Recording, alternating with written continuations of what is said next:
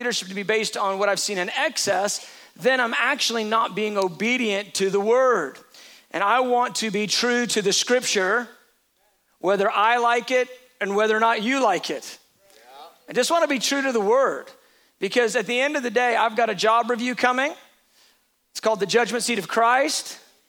I'm going to stand before the Lord and I get to give account and I get to have a, a doubly severe checkup because of being a teacher. So I'm not going to leave this for chance. I'm going to take care of business. We're going to teach the word. We're going to deal with the issue of generosity, giving, receiving. We're going to go for it. And it's a moment of correction for us because we need to, to get the, the, the clear uh, teaching of the scripture on this issue. Now, as I mentioned, I realize that there has been much excess and there's been much manipulation as it relates to the issues of giving and receiving. And as I, as I was leaning into this study over the last couple weeks, uh, I was, well, I knew there were a lot of verses in the Bible about giving and receiving. I've looked at them in the past, but I was freshly reminded about how often the Bible talks about giving and receiving. But the other thing that caught my attention was how often I've heard teachings that pluck a verse out of and use it to, to manipulate people to give. And that is not the, the feeling of the entirety of the scripture on this issue. Um, and so, what I, I desire to do is this I desire to teach in a way that honors the scripture and never manipulates people to give financially. Amen. Now you're going, but you're teaching on generosity. Surely there's a punchline com- coming. Well, of course there is.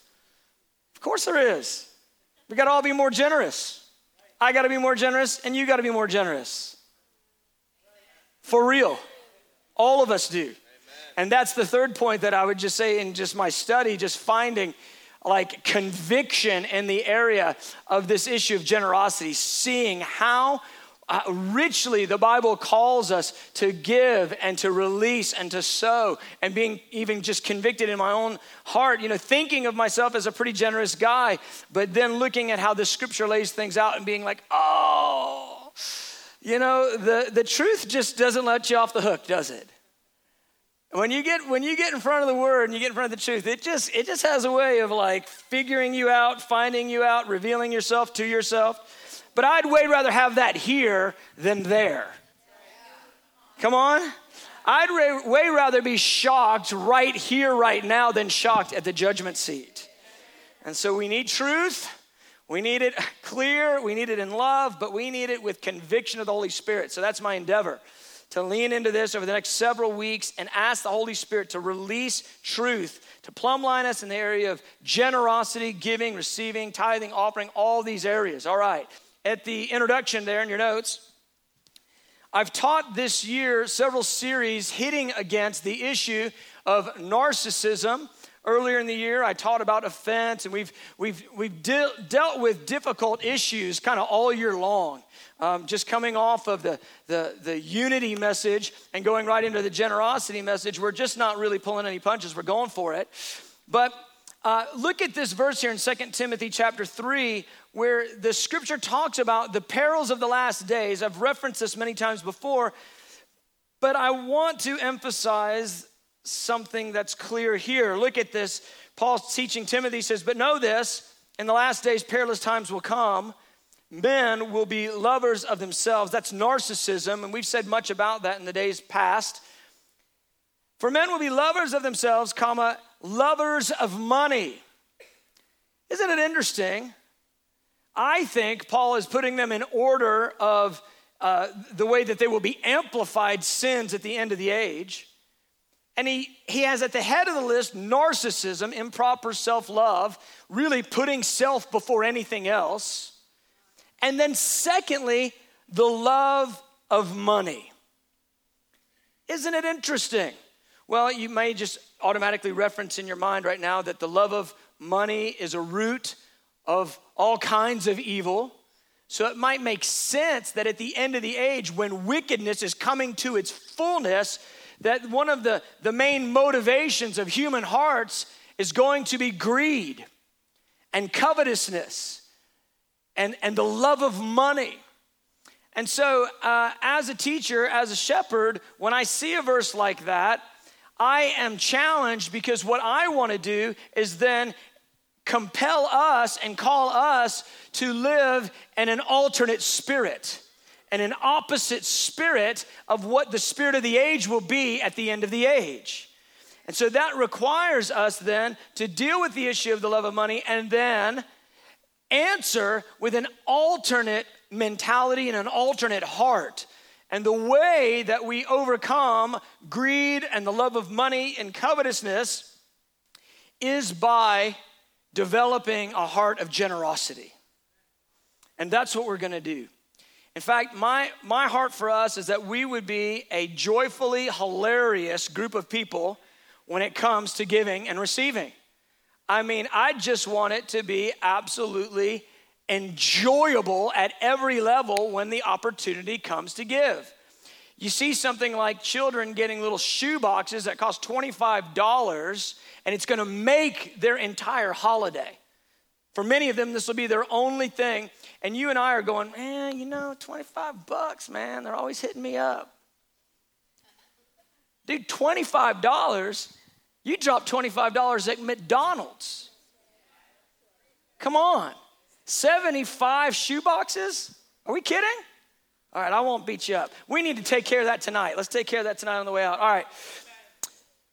But so in Hebrews 13, 5, and my admonition to us is in light of the passages regarding the end of the age, we're going to keep ourselves from the love of money, and we're going to do that by developing a generous spirit. Now, I'm in D under introduction. A generous spirit, though it includes, and one of the key issues is how you give finances, uh, it's actually expressed in many, many other ways beyond giving money. And I list them out right there in E. And so, ways that generosity can be expressed obviously through giving finances, through giving possessions, through giving your time, through giving love. Let me just elaborate on these a little bit. And we'll talk about giving finances throughout this series. I'm going to break down uh, you know, biblically what the Bible says about tithes, offerings.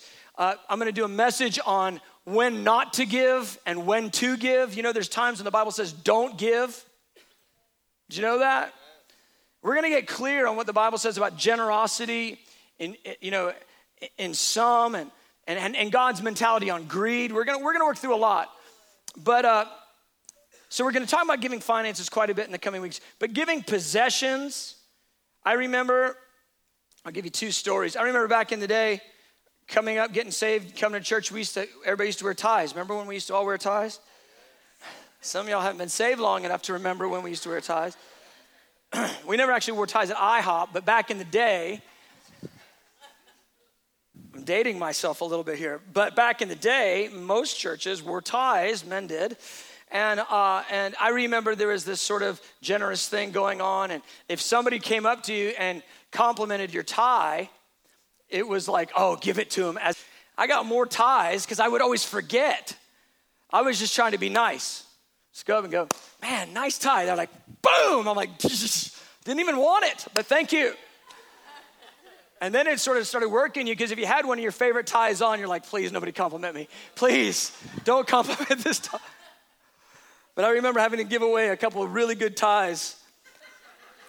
I remember my wife, my wife one time, she goes, What happened to your tie? I, I gave it away. She goes, I liked that tie.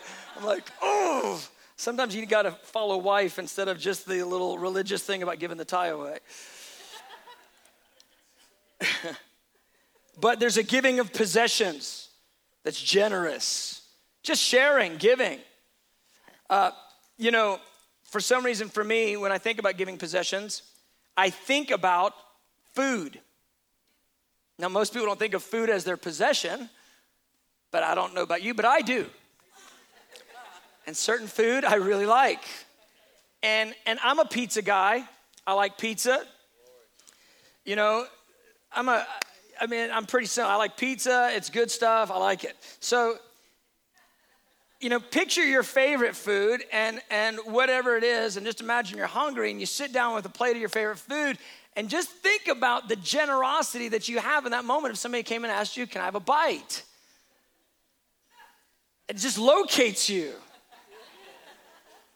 I, uh, my wife and I have a little, we have a long standing little game that we've played really since before we were married, 20 something years now.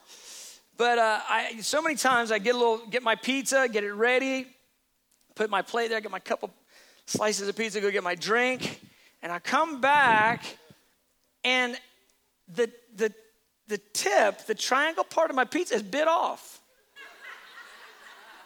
It looked like a little mouse is just just ate the little end of that. And I remember, because everybody knows that's the best part of the pizza, isn't it? Oh, thank you, Jesus. It is. But I remember when we first got together, and there, I mean, there it was. I came back, and there's a little bite out of my pizza. I said, What did you just do? You don't mess with a man's pizza. What are you doing? And I remember getting like fired up about it. And the greed of my own heart was exposed. How willingly do you give your possessions? How willingly do you share? How willingly do you give your time? Because generosity is not only expressed in money, it's expressed in your possessions, in your time. You know, it's amazing. I find this, especially in the church. We can have a whole free day set up for Saturday, day off, not gonna do, do anything, and then somebody needs help moving. And it's amazing how quickly our schedules will fill right up when somebody actually needs help with something like that. And, and it, it, it works us a little bit to be imposed upon, but there's a generosity that we're supposed to be carrying. And then, fourthly, I just said love. You know, there's just something about being generous with love, just sharing your heart freely with other people. I'll tell you a story in a minute about my little daughter who's very generous with love. All right. So we're just going to work through, we're going to understand generosity. I'm going to talk about the blessing of generosity. And then I want to just I want to just give us some some scriptures on how we get grace to be generous. Cuz we're going to come out of this series with a heart and a mind and a willingness to be generous. Amen. Amen. So understanding generosity, you know, it always just helps me when I define a word because once I get the definition really landed, then I can understand what I'm even thinking. And so often, our, our, our connotations of a word are different than the, than the denotation of it. And there's, there's legitimacy to really understanding the, what, what goes into the makeup of a word. And because words, they, they matter, they mean something, and we need to uh, uh, agree with what they're really talking about. So, generosity is defined, if you just look it up in the dictionary, it's defined in three ways giving more than what is expected. It's defined as a larger or more plentiful portion, and it's defined as showing kindness. And let me just exp- explain these just for a minute. Uh, the, the first one, giving more than what is expected. Generosity is giving more than what is expected. It's interesting to me because what immediately caught my attention was that generosity isn't simply giving it's giving more than the baseline, more than what is expected. That's generosity. And when I started catching that, man, I felt pierced because I thought, well, I'm a giver, I must be generous. No, you can be a giver and be stingy. You can give a dollar in the offering every single time that it comes by you. But guess what? A dollar is very unlikely generous unless you live in a, you know, developing nation somewhere. In America, you got a dollar in your change dish right now. And so there's a baseline that the Bible tells us to give. And then when we give beyond that baseline, that's when we actually step into generosity. We don't actually step into generosity until we give beyond what is expected. Hallelujah. Yeah, so I thought, well, I'm a giver. I always give. I give what's expected. And the Lord goes, That's good, little boy. You're doing what you're supposed to be doing. But don't think more highly of yourself than you ought, because generosity is giving more. Generosity is also a larger or more plentiful portion. It's, it's like, you know, when you when you when you go and, and you got your plate and, and, and you're in some kind of a buffet line and they're serving and they give you that just that just half plate slop full of mashed potatoes that you know you'll never be able to eat and it's just a generous portion. I want to be that person. I want to be the person that's always given the generous portion. The person that's always given a little extra I want to live like that. Everybody knows you like to be around that generous person because in a minute it's going to rub off on you a little bit. You're going to get a little something extra, right? You like to be around the generous person. How about let's all want to be the generous person? I, I want to be that person. That's that extra portion, that plentiful portion, giving generously, giving plentifully. And then thirdly is showing kindness. I thought that was an interesting uh, definition for it, but what the way we use that term at times is this like, you know, if somebody shows up, say somebody shows up late and they say, well, they were, they were generous towards me even though I was late.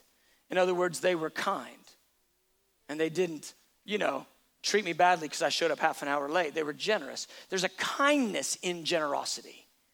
And that's what we need to find. As the body of Christ, as believers in this house, we need to find the kindness and generosity where we're just willing to give more than what anybody expects. So, in B, what I did was I went through and I looked at all the different biblical words that are translated generous or generosity, and, and, and I found there's a bunch of different you know, biblical words from Hebrew and Greek, but I, what I did was I, I just went ahead and got the, the core meanings of all those words and, and listed out a bunch of them right here. So it's literally translated, the words for generosity are literally translated liberal, voluntary. Somebody's generous, they're voluntary in their giving. Magnanimous. I like that one. Yeah, let's all say that magnanimous. I, you know, you want to be that person when you walk in the room, they go, hey, he's that magnanimous guy. The magnanimous guy just walked in. I like this one plumpness. Plumpness. Glory.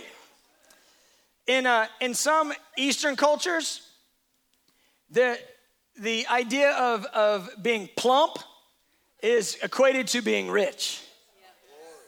In, in India, particularly, if you walk around and you're a little heavy set, they all look at you like you're rolling. Plumpness I want to give plumply. Come on. Bountifully. Good, I like this one. Good at imparting. You know, I learned this a long time ago uh, in a leadership teaching. Uh, a guy said there's two ways. There's two ways that everybody walks into a room. One person walks into the room and they say, "Here I am. Here I am." Here I am. And another person walks into the room and they say, There you are.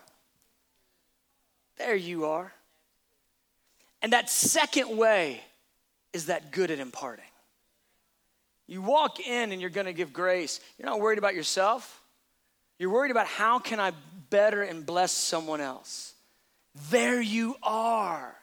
I've tried to remember that often, even though many times I walk in a room and I and it's not so often, here I am, it's here I am. Like so even it, it works in the negative and the insecure.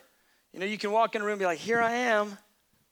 It's hard to be insecure when you're not worried about yourself. You walk in and you see someone, you go, there you are. How are you? Reach out. Good at imparting. That's generous. That's generous.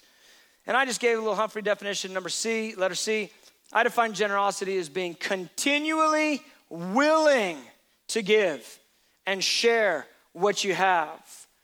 That word willing is going to come back in a few weeks. We're going to talk about willingness because willingness is a massive component of giving and generosity. Just being willing. The Bible has much to say about a willing heart as it relates to generosity and to giving. Okay, amen. So, what I want to do now in Roman numeral 3 is this I just want to walk through a bunch of verses about being generous and I want to call you into generosity by looking at what the Bible says about it and how blessed the generous are. Because the Bible is explicit about this truth that if you're generous, you will be blessed. I want that. I want to be that person. All right, look at this. Psalm 37, verse 21, and that whole passage there goes together all the way to verse 26 about being generous. Look what it says The wicked borrow and do not repay, but the righteous give generously. It's understood that the righteous are to give generously, more than what's expected. The righteous give generously. Verse 26, they, talking about the righteous, are always generous. Amen. And they lend freely. Their children will be a blessing. You know, um, I uh, when I was in college, I worked two summers as a waiter. Let me just see in the room how many of you have ever worked as a waiter or waitress? Just raise your hand. Praise the Lord. You can put them on down. There's a fellowship between those, those of us who have worked as a waiter and a waitress. I would say this if you've never worked as a waiter or a waitress, you don't get it. But those of us who have, we all get it. That's a hard job.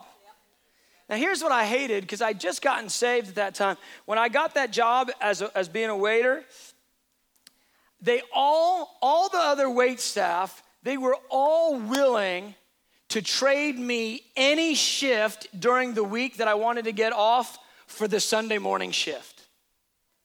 In other words, if I if I didn't want to work Wednesday, they would happily trade me Wednesday for Sunday. Do you know why they wanted to trade Sunday?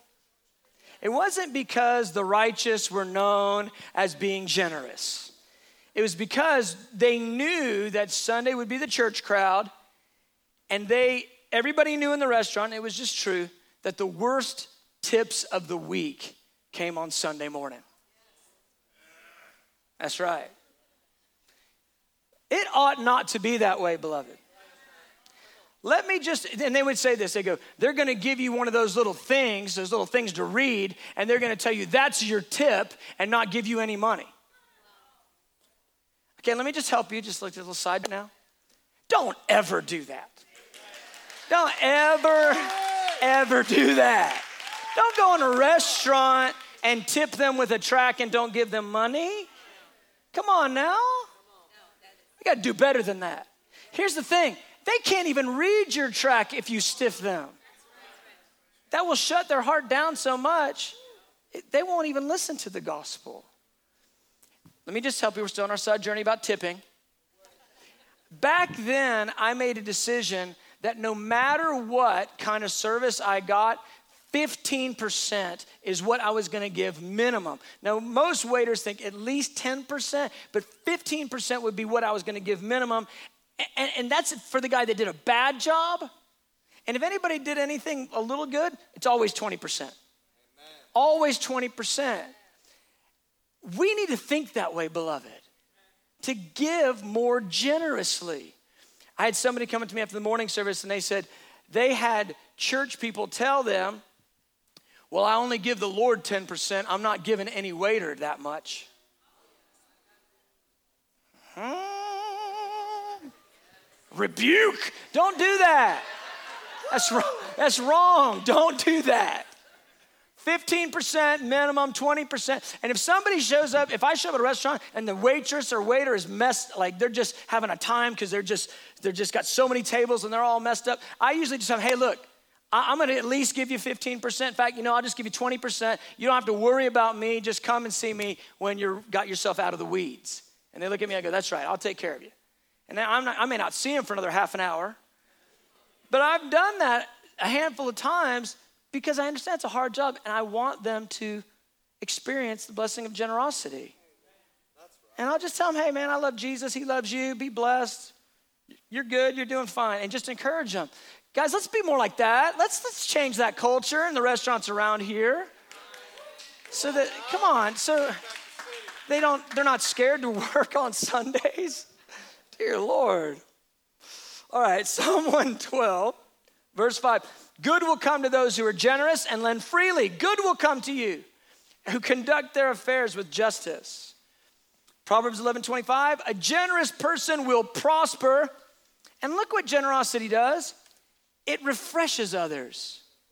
Whoever refreshes others will be refreshed. You know, and sometimes we want to refresh somebody and be generous and be a blessing to them, and we expect it to come right back. But it's not necessarily always going to come back from the person that you just were generous to. But the Lord's got you. He sees, He knows. Whoever refreshes somebody is going to be refreshed. Recently, we were on a family road trip and, and we went and we, we, we were hungry, and so we stopped uh, at the truck stop uh, to because the truck stop had a subway in it. You know, the subways that are in the truck stops, they're different than all the other subways, subways in the world. They're just different. They've got a different clientele, different people eating at those subways. Well, we get in line. It's, it's me and my little daughter. We get in line. And the guy right behind us, he looks like a truck mechanic. He's six foot four, big old barrel chest, dirty, sweaty, oily t shirt, big old gruff beard. And, and, and I'm like kind of holding my little daughter close to me. And out of the blue, she just turns around, smiles at him, and goes and wraps her arms halfway around his belly and gives him a hug and rubs her head up in that greasy, sweaty mess. And I'm thinking, I don't know what I'm supposed to do right now. So I went, and, and he goes, Well, I didn't do anything to deserve that. And I go, That's okay. She's full of love. She's just wanting to share that with you. Come here, dear. Come here. Move her on back. But what ends up happening is this. At first, it's just she and I, and I think, I think Kobe was with me. But one by one, my, my family begins to multiply from three to four to five to six because everybody's been in the restroom. So now I'm adding to the line in front of this guy, and the line behind him has grown out the door. And every time somebody's showing up, he's like, oh, I guess another one's coming, huh? And, and I would turn and I would say something. Every time I turn, I don't know what was going on with my little daughter this day, but every time I would turn and say something to him, she would go, and she would turn around and hug him. And it was just, it was unnerving to him, to me. It was odd. It was, it was extra. It was, she was being generous, more than what was expected. And, uh, and he was just getting upset because the line had grown before him and just with my whole family. And I thought, well, what were the Palmers or somebody's whole tribe? But um, anyway, I, find, I, I just turned to him. I said, hey, listen. I said, I'm, I'm going to buy your lunch, man. He goes, you don't need to do that. I go, I, I know I don't need to. I, I just, you know, I just, for your trouble and our whole crew is here. Let me just buy you lunch. He goes, No, don't do that. I don't want you to. I'm like, Okay. And there's my little daughter. She hugs him again. And I and I just thinking, what is going on here? And so we we get to the end, and, and I just I, I pay for our, our meal, and I, I just tell the cashier, I said, hey, I'm gonna buy that guy's lunch. Just pay for that guy behind me. I just heard his trouble. And so ring him up, I pay for him. We go sit down. he goes through the line he comes over to me and he's not exactly happy. He just comes over and he just goes, Hey, you didn't have to do that. I go, I, I know I didn't, but that's the whole point. Just wanted to be a blessing to you, man. God bless you. Have a good afternoon, okay? And there's my daughter, you know. and he walked on off. Well, I mean, he's not going to be the one to refresh my daughter. But you know what? Whatever that was, that impulse that she was following, where she was just being generous with her heart towards this, this man who's just obviously, you know, he's just gruff. He's just probably been through a lot. The Lord's going to remember that and pay her back. He's going to refresh her because she's trying to refresh someone else. And that's how it is with you. When you refresh the soul of somebody, you will be refreshed. Flip on over. Proverbs 22, verse 9. The generous will themselves be blessed, for they share their food with the poor. I was just in Africa, you know, going to Africa made me have to just think it through. It, it really pierced me this time. I've thought of it many times before, but you know, you go to a place like that and you realize what poor is. Because a lot of times in America, people say, well, I can't give, I don't have any money. But guys, you, you don't really get it how wealthy you are. If you're making minimum wage, if you, if you lived in Africa, you would be so extravagantly well off. Now, I understand our cost of living is different. I understand that. But it, this particular time when I was there, it just, it really rested on me like, why did the Lord see to it that I would be born in America and have an abundance compared to the rest of the world? And, and, and I just felt, I just felt that, that leadership of the Lord where the Lord just encouraging me, and that's where I was talking about being convicted about my own generosity, that there's far more distance I can be in, in, in being generous uh, with people around the earth, the poor of the earth. And the scriptures are so clear about giving to the poor. When, when you share your food with the poor, the generous will be blessed. Proverbs 11, 24, 25. There's one who scatters yet increases more. It's talking about a giver, a generous giver. He's scattering, but it's going to increase more. And there's one who withholds more than what is right. Notice again, more than is right. There's this baseline expectation that we're supposed to at least meet in our giving. More than what is right, but it leads to poverty. The generous soul will be made rich and he who waters will also be watered himself. I like that generous soul will be made. When you're generous, it comes back to you in more ways than just money. There's a richness that comes to your soul. Some of the happiest, most joyful, most peaceful people I've ever met are people who are just extremely generous. There's something that happens in the soul of, of a generous person. There's a blessing that, that, that fills them with, with the life of God. He who waters will also be watered himself. All right. Proverbs 22 9. He who has a generous eye will be blessed, for he gives of his bread to the poor. There it is again. Isaiah 32 8. I like this one. A generous man devises generous things, and by generosity he shall stand. I like the devising of generous things. Some friends, different ones, that if you go out to eat with them, it's impossible to pay. It's just impossible. In fact, they just won't allow it. So the other day I was I was visiting some friends in, in Virginia and we were out to eat and, and these are missionaries. These aren't wealthy people. They're missionaries and, and they, they actually live in, in their, their parents' basement. They don't, they don't have a lot of money. But every time I've ever been with them, they're always paying for me. And, uh, and so there we were out to eat, and I had to devise a generous plan because they're like ninjas. They're like generous ninjas. I, I, mean, there I am, many times been with them eating, or with the husband eating, and, and then all of a sudden the bill is paid, and, and we're walking out, and I don't even know when he did it. So I literally had to follow the waiter into the kitchen. I said, I gotta go to the bathroom. And I followed him back into the kitchen. Said, do not let them pay under any circumstances. I'm paying for the bill. They won't ever let me pay. Tonight is the night. There's just something about when, that, when this thing starts getting a hold of you, you, you wanna figure out ways to be generous. You know, you wanna figure out ways to be liberal, to give, to release, and to bless. It becomes a, it becomes a, like a fun thing to your heart, a joy. Luke uh, 6:35. Love your enemies. Jesus talking here. Do good and lend, hoping for nothing in return. And your reward will be great. Your reward will be great. And then finally, Second Corinthians 9.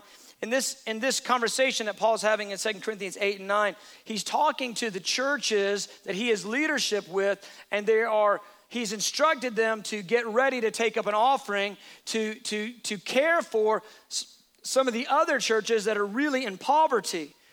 And so he's told them ahead of time, hey, we're going to come through. What I want you to do is prepare an offering, and we're going to take it back to these other churches that are in real poverty. Well, what ends up happening is, and when you read 8 and 9 together, Second Corinthians, you find that the churches of Macedonia were also in poverty but they did not want to be left out of the offering. And so, even in their poverty, they gave generously. Which that's the key that there's this thing about being willing. Even if you don't have a lot, there's something you do have that you can give. And what we tend to do is act like the widow's mite doesn't matter. But if I remember correctly, Jesus made a big deal out of the widow's mite. It mattered a lot. And so here where Paul is now kind of summing up, he says this as he's, as he's final, giving them the final admonition to get this offering ready in Corinth. He says, Remember this whoever sows sparingly will also reap sparingly, and whoever sows generously will also reap generously. And God is able to bless you abundantly, so that in all things, at all times, having all that you need, you will abound in every good work. You will be enriched in every way, so that you can be generous on every occasion. And through your generosity, and through us, your generosity will result in thanksgiving to God. This is such a cool thought. So often, when I've seen giving and receiving taught, it's always give and you'll receive more. And if you give more, you'll receive more. And the measure you give, you'll get more of those. Give hundreds if you want hundreds. Give thousands if you want thousands. And usually there's an appeal to give an offering at the end. That's not what Paul's doing here. He's, he's using the principle saying if you sow sparingly, you'll reap sparingly. If you give generously, you'll, you'll receive generously. But look what he says. He goes, When this happens, God will bless you abundantly so that you'll have your needs met. You'll be able to abound in every good work, everything God calls you, you'll have finances for. And look at this you'll be enriched so that in, on every occasion you can be generous again. Oh, I love that. Be generous so you can always be generous. Oh, that's precious.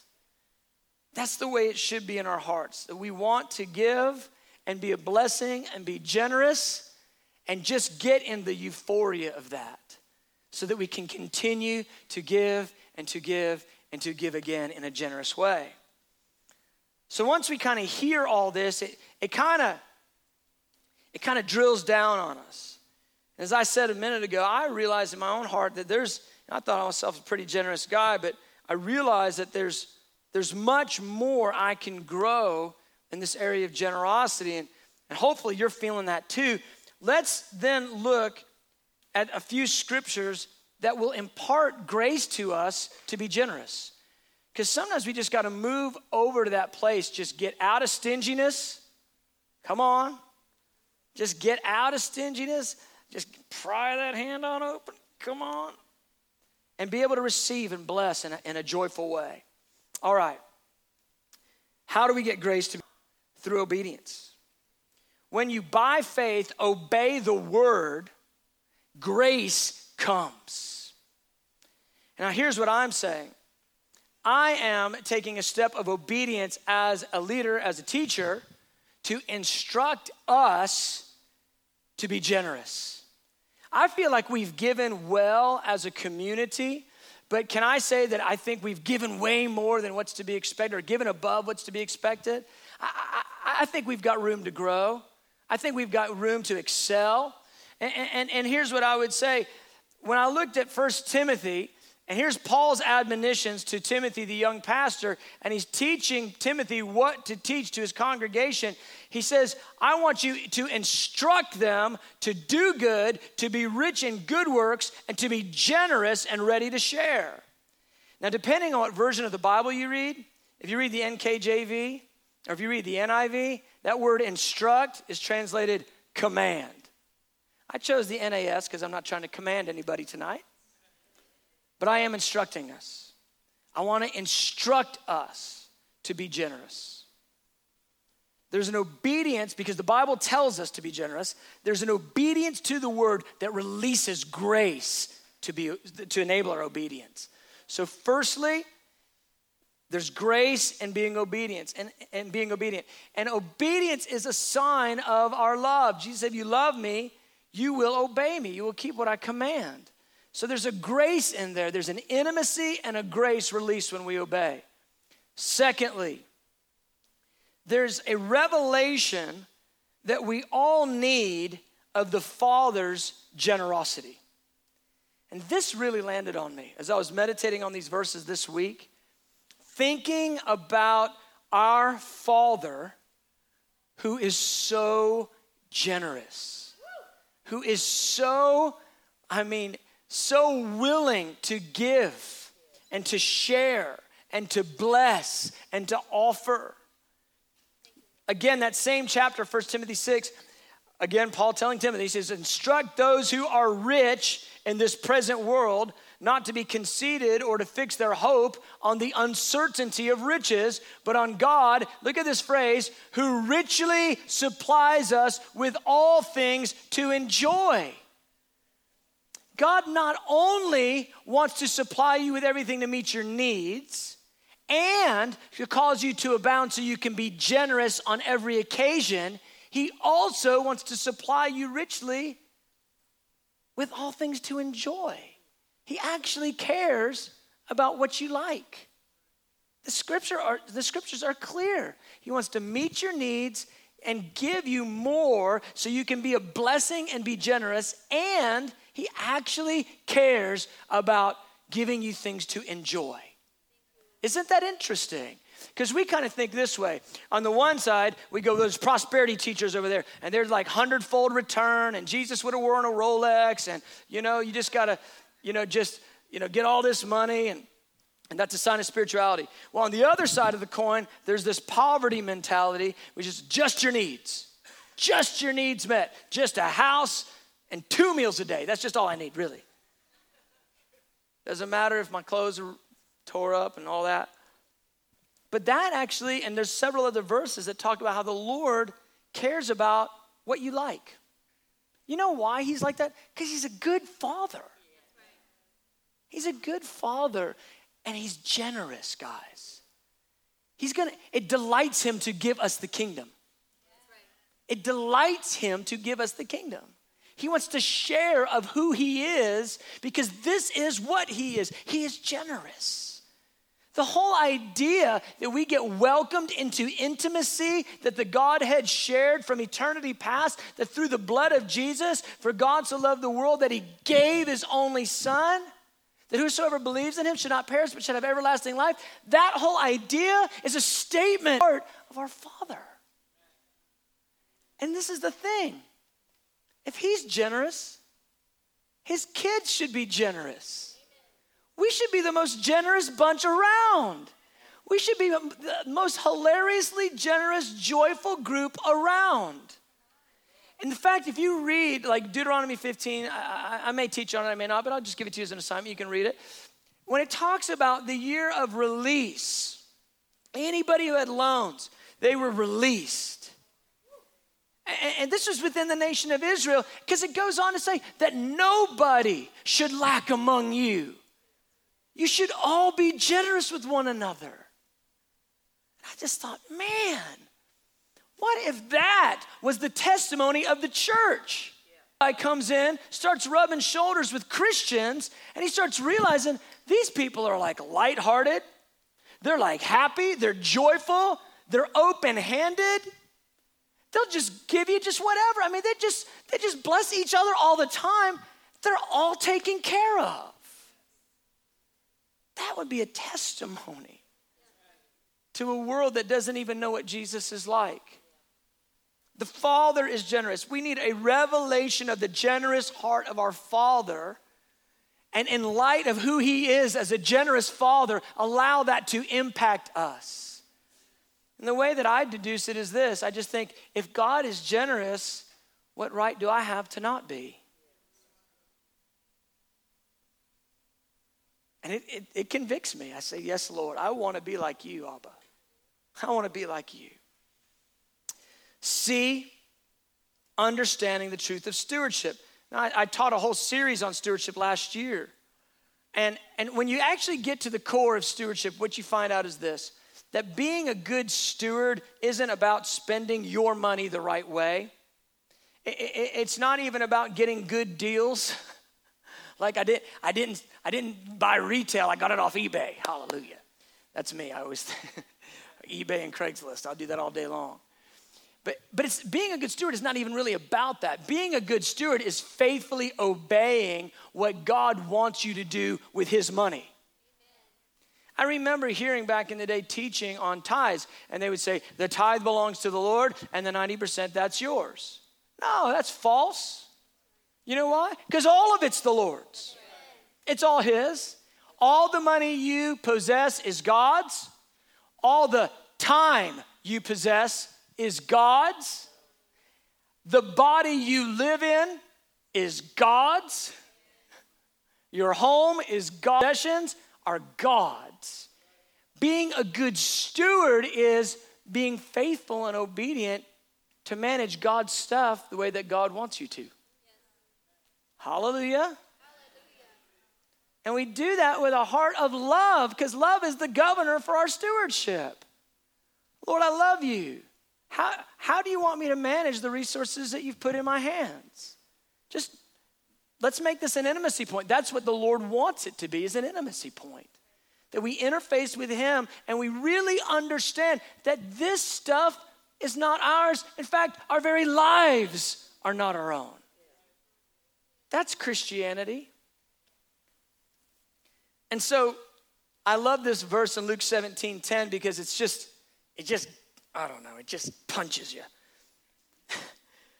this is a parable Jesus is, has given there, and then he summarizes it with this. He says, So you also, when you've done everything you were told to do, you should say, We are unworthy servants and we've only done our duty.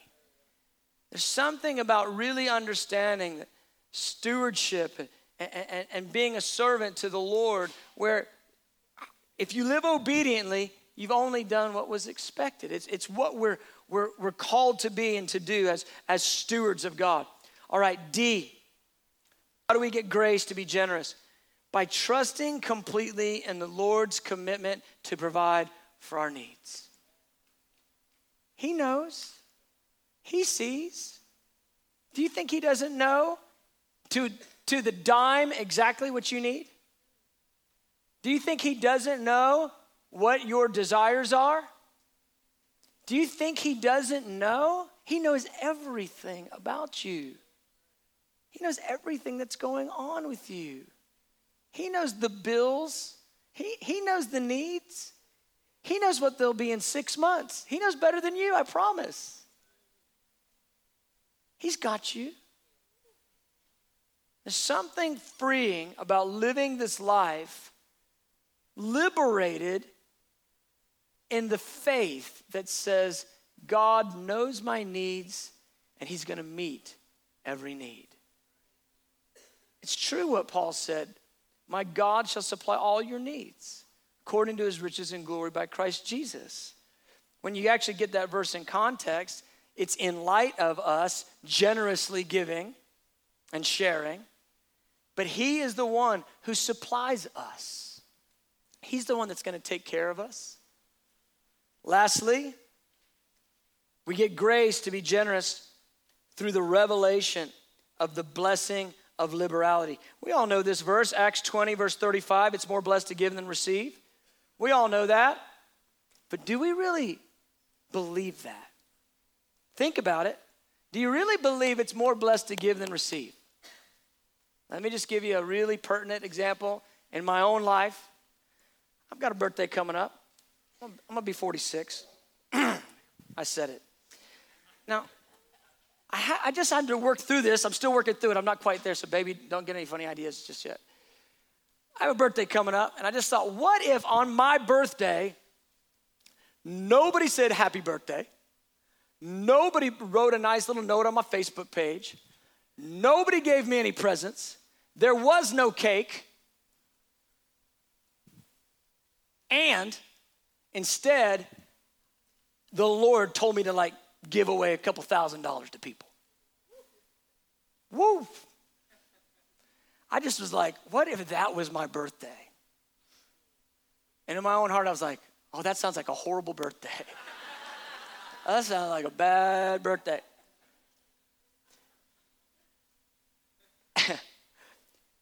and I just had to, I just, I'm just being honest. Like, you're, you're more holy than I am. I get it. Me, I just how I did how I work through this kind of stuff sometimes. I go, well, do I really believe it's more blessed to give than receive? Do I really?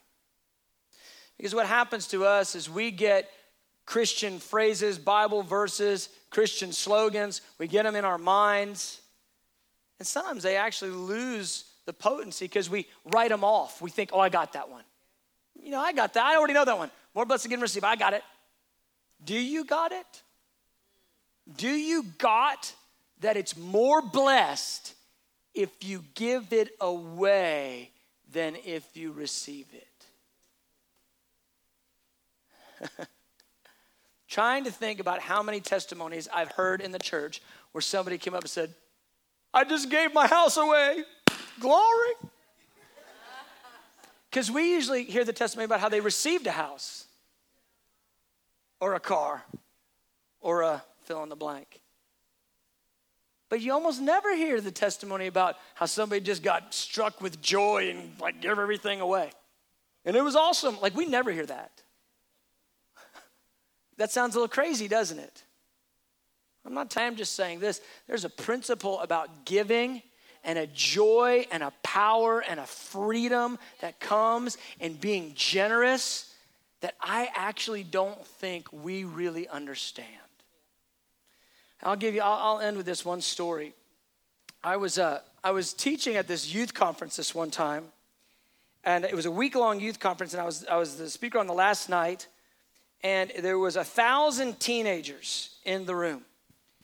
And uh, it was really odd uh, because when the guy that got up to, to get to, to receive the evening offering, when he got up, there was just there was a I don't know how you would say it. There was just a plus one anointing on the room. You could just feel the Lord resting on the offering message.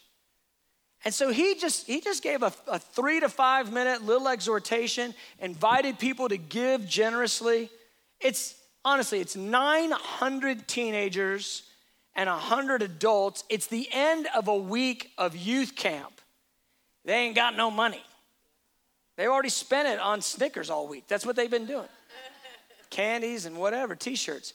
We're at the end of the week. It's just it's to be $500 in this offering. This guy takes up this offering and praise begins to break out during the giving. And the kids are like dancing their way down the aisle and like slam dunking the stuff in, then they're dancing on back. I'm watching this thing. I'm like, what is going on in here? And the generosity begins to just bubble over, and the room gets charged with power. I mean, power hits the room on the offering. I was like, and it wasn't hype. It wasn't one of these, if you'll give right now, you'll get your miracle hundredfold. It was none of that. It was none of that. It was just to give generously. And something happened, and the kids caught it, and they were praising their way, and they were slam dunking that money in those offering buckets and they were dancing their way back to their seats till after they took up the offering a bunch of them are just sort of like dancing around their chairs with no music i get up to preach well when i get up to preach i don't know i just said something like i just believe the lord is gonna move in power tonight you know a youth conference speaker i'm gonna it's last night we're gonna go for it and i just say whatever god's gonna move in power the room, yeah! I mean, they blow up out of their chairs. And they're filling the aisles now. And I'm like, man, this is awesome. I've never been to a meeting like this one. And I'm like, the Lord wants to raise up. And I said, you know what? I, in my mind, I thought, I'm going to take all the hype out of this. I'm going to make this the hardest thing for them to praise about. And I said, The Lord wants to raise up a generation who will lay down their lives for Jesus. I go, He wants a martyr generation who won't only live for Him, but who will pour out their blood for Him and die for Him. They go, Yeah! They, but here's what happens they blow up in praise And so this is you wouldn't believe this if you didn't if you weren't actually there. I actually showed this video back in the day to some people because it was just too crazy. But they blow up in praise when I say that. They fill the aisles. It becomes a the whole room turns into a mosh pit. And a bunch of them run up on the platform, about 200 kids, and it is a stampede. I run to get out of there the musicians come running on to protect their instruments. And there is a full blown 200 kids on this platform doing a mosh pit, praising God about being martyrs. I, have never seen anything like it. And, I, and I, I mean, just going out of that, I thought, what in the world just happened in there? I've never seen anything like that. And you know, they told me afterwards that that offering that they took up, it was $19,000. Listen, this is a youth conference that has been going for 25 years. It was the largest single night offering ever in the history of that youth conference. $19,000 from 1,900 teenagers and 100 adults on the last night of camp. That's, that's a, that is a miracle. I mean, that, I mean, you've heard larger numbers than that in offerings, but that is just unbelievable. They just emptied it out and gave. It. But what my point is is this when the generosity exploded, the power of God hit the place. I just feel like there's a generous spirit the Lord wants us to operate in a freedom where we're not bound by the spirit of this age and, and, we're not under the sway of that love of money. And there's a liberality and a joy and, and just a, a, a giving spirit that just, it just overwhelms us. And what we've got to do is we've got to get free from greed. We've got to get free from covetousness.